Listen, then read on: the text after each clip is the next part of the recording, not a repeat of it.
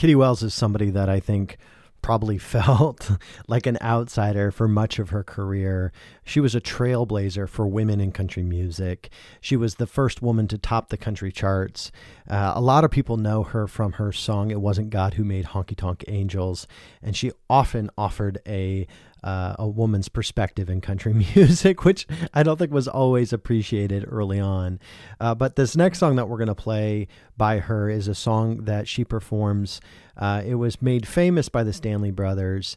Uh, they didn't write it, but it's a gospel song, and it's all about how after transformation, um, sometimes the people that we knew no longer feel like friends to us. They feel more like strangers. So this is Rank Stranger by Kitty Wells.